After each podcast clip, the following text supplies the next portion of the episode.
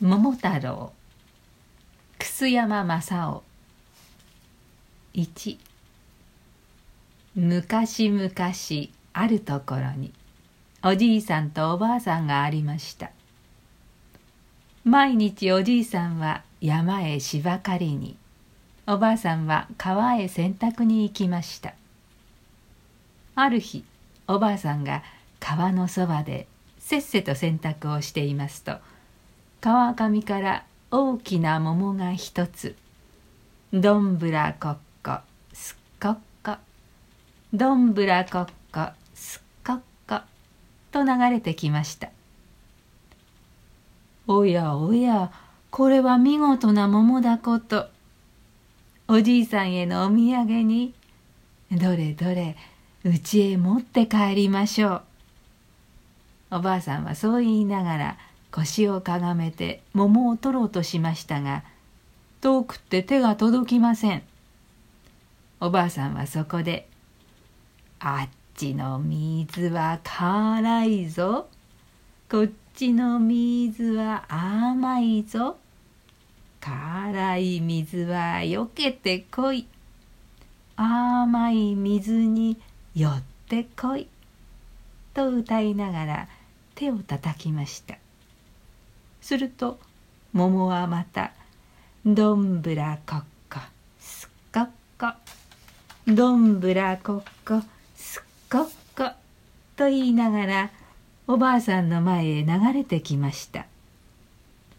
おばあさんはニコニコしながら「早くおじいさんと二人で分けて食べましょう」と言って桃を拾い上げて洗濯物と一緒にたらいの中に入れてえっちらおっちら抱えてお家へ帰りました。夕方になってやっとおじいさんは山から芝を背負って帰ってきました。おばあさん今帰ったよ。おやおじいさんおかえんなさい。待ってましたよ。さあ、早くお上がんなさい。いいものをあげますから。それはありがたいな。なんだね、そのいいものというのは。こう言いながらおじいさんはわらじを脱いで上に上がりました。その間におばあさんは戸棚の中からさっきの桃を重そうに抱えてきてほらごらんなさい。この桃を」と言いました「ほほうこれはこれは。どこからこんな見事な桃を買ってきた?」いいえ買ってきたのではありません。今日川で拾ってきたのですよ。え？何？川で拾ってきた？それはいよいよ珍しい。こうおじいさんは言いながら桃を両手に乗せて多滅すかめつ眺めていますと出し抜けに桃はポンと中から二つに割れて「うぎゃーうぎゃー!」と勇ましい産声を上げながらかわいい赤さんが元気よく飛び出しました。おやおやまあおじいさんもおばあさんもびっくりして二人一緒に声を立てました。まあまあ私たちが平勢どうかして子供が一人欲しい欲しいと言っていたものだからきっと神様がこの子を授けてくださったに違いない。おじいさんもおばあさんも嬉しがってこう言いましたそこで慌てておじいさんがお湯を沸かすやらおばあさんがむつきをそろえるやら大騒ぎをして赤さんを抱き上げて産湯を使わせましたするといきなり「うん」と言いながら赤さんは抱いているおばあさんの手をはねのけました。おやおやなんという元気のいい子だろう。おじいさんとおばあさんはこう言って顔を見合わせながら「あはっはっは」と面白そうに笑いました。そして桃の中から生まれた子だというのでこの子に桃太郎という名をつけました。2おじいさんとおばあさんはそれはそれは大事にして桃太郎を育てました。桃太郎はだんだん成長するにつれて当たり前の子供に比べてはずっと体も大きいし力がバカに強くって相撲をとっても近所の村中でかなうものは一人もないくらいでしたがそのくせ気立てはすごく優しくっておじいさんとおばあさんによく孝行をしました。桃太郎は15になりました。もうその自分には日本の国中で桃太郎ほど強いものはないようになりました。桃太郎はどこか外国へ出かけて腕いっぱい力試しをしてみたくなりました。するとその頃方々外国の島々を巡って帰ってきた人があっていろいろ珍しい不思議なお話をした末にもう何年も何年も筆を漕いでいくと遠い遠い海の果てに鬼ヶ島というところがある。悪い鬼どもがいかめしい黒金の城の中に住んで方々の国からかすめ取った尊い宝物を守っている」と言いました。桃太郎はこの話を聞くとその鬼ヶ島へ行ってみたくってもういても立ってもいられなくなりました。そこで家へ帰ってくると早速おじいさんの前へ出て「どうぞ私にしばらくお暇をください」と言いました。おじいさんはびっくりして「お前どこへ行くのだ?」と聞きました。鬼ヶ島へ鬼征伐に行こうと思います。と桃太郎は答えました。ほうそれは勇ましいことだ。じゃあ行っておいで。とおじいさんは言いましたまあそんな遠方へ行くのではさぞお腹がお好きだろう。よしよしお弁当をこしらえてあげましょう」とおばあさんも言いましたそこでおじいさんとおばあさんはお庭の真ん中に円やら円やら大きな臼を持ち出しておじいさんが杵を取るとおばあさんはこね取りをして「ペンタラコッコペンタラコッコペンタラコッコペンタラコッコ」とお弁当のきびだんごをつき始めました。きびだんごがうまそうに出来上がると桃太郎の支度もすっかり出来上がりました。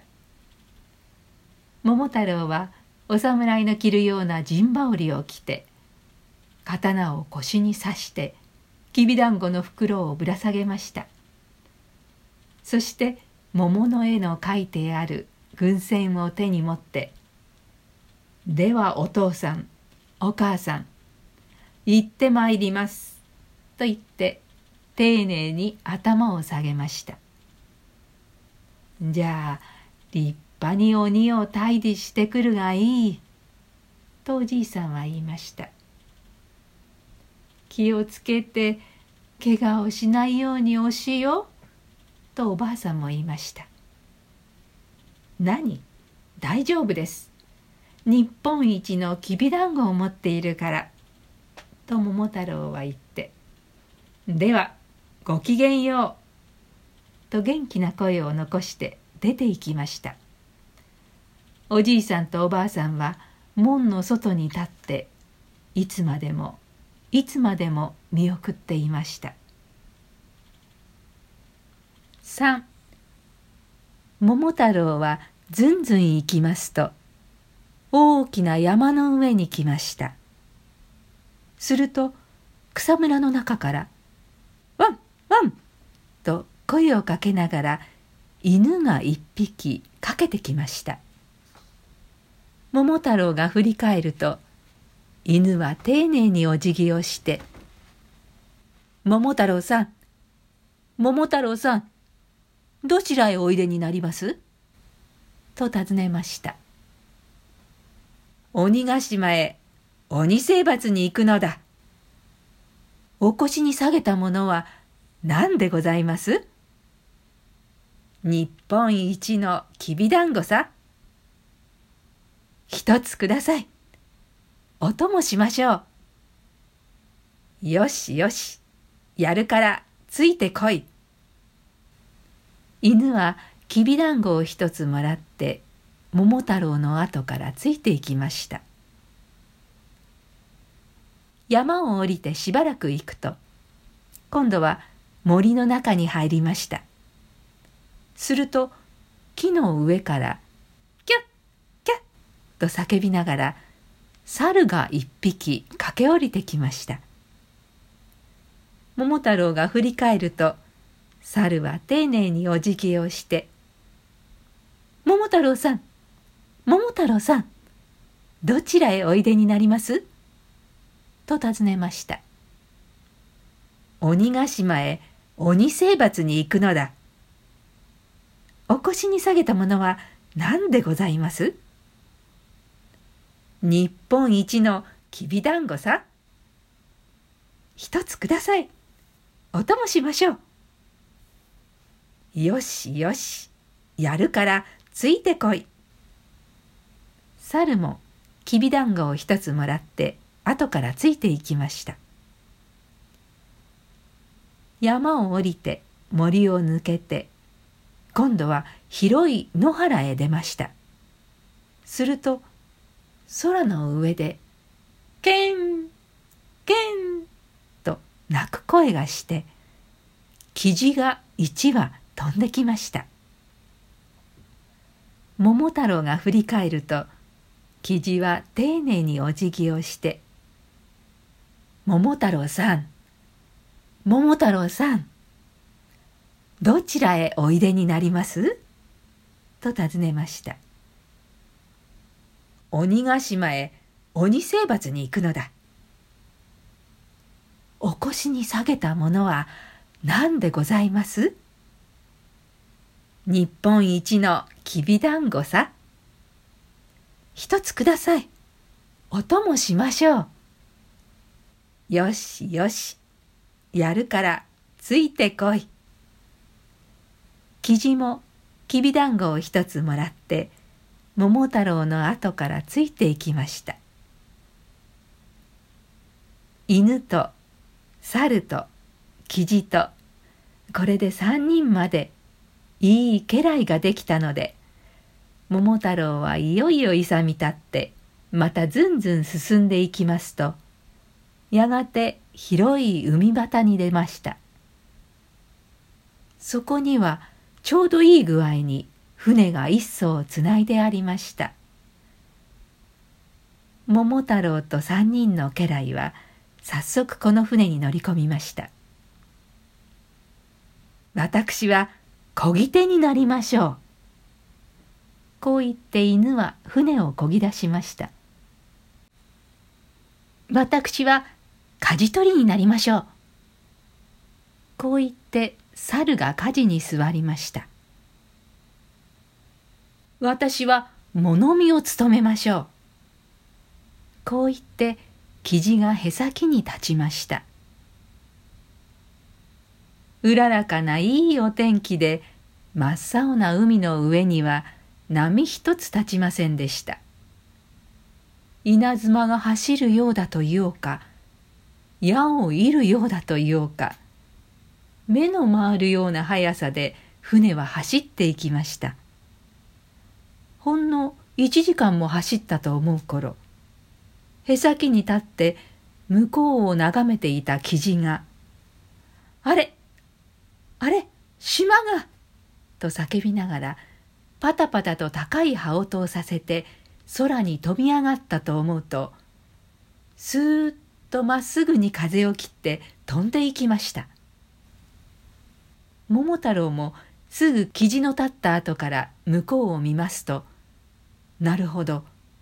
遠い遠い海の果てにぼんやり雲のような薄黒いものが見えました。船の進むに従って雲のように見えていたものがだんだんはっきりと島の形になって現れてきました。あ見える見える。鬼ヶ島が見える。桃太郎がこう言うと犬も猿も声をそろえて「万歳万歳!」と叫びましたみるみる鬼ヶ島が近くなってもう硬い岩で畳んだ鬼のお城が見えましたいかめしい黒金の門の前に見張りをしている鬼の兵隊の姿も見えましたそのお城の一番高い屋根の上に生地が止まってこちらを見ていました。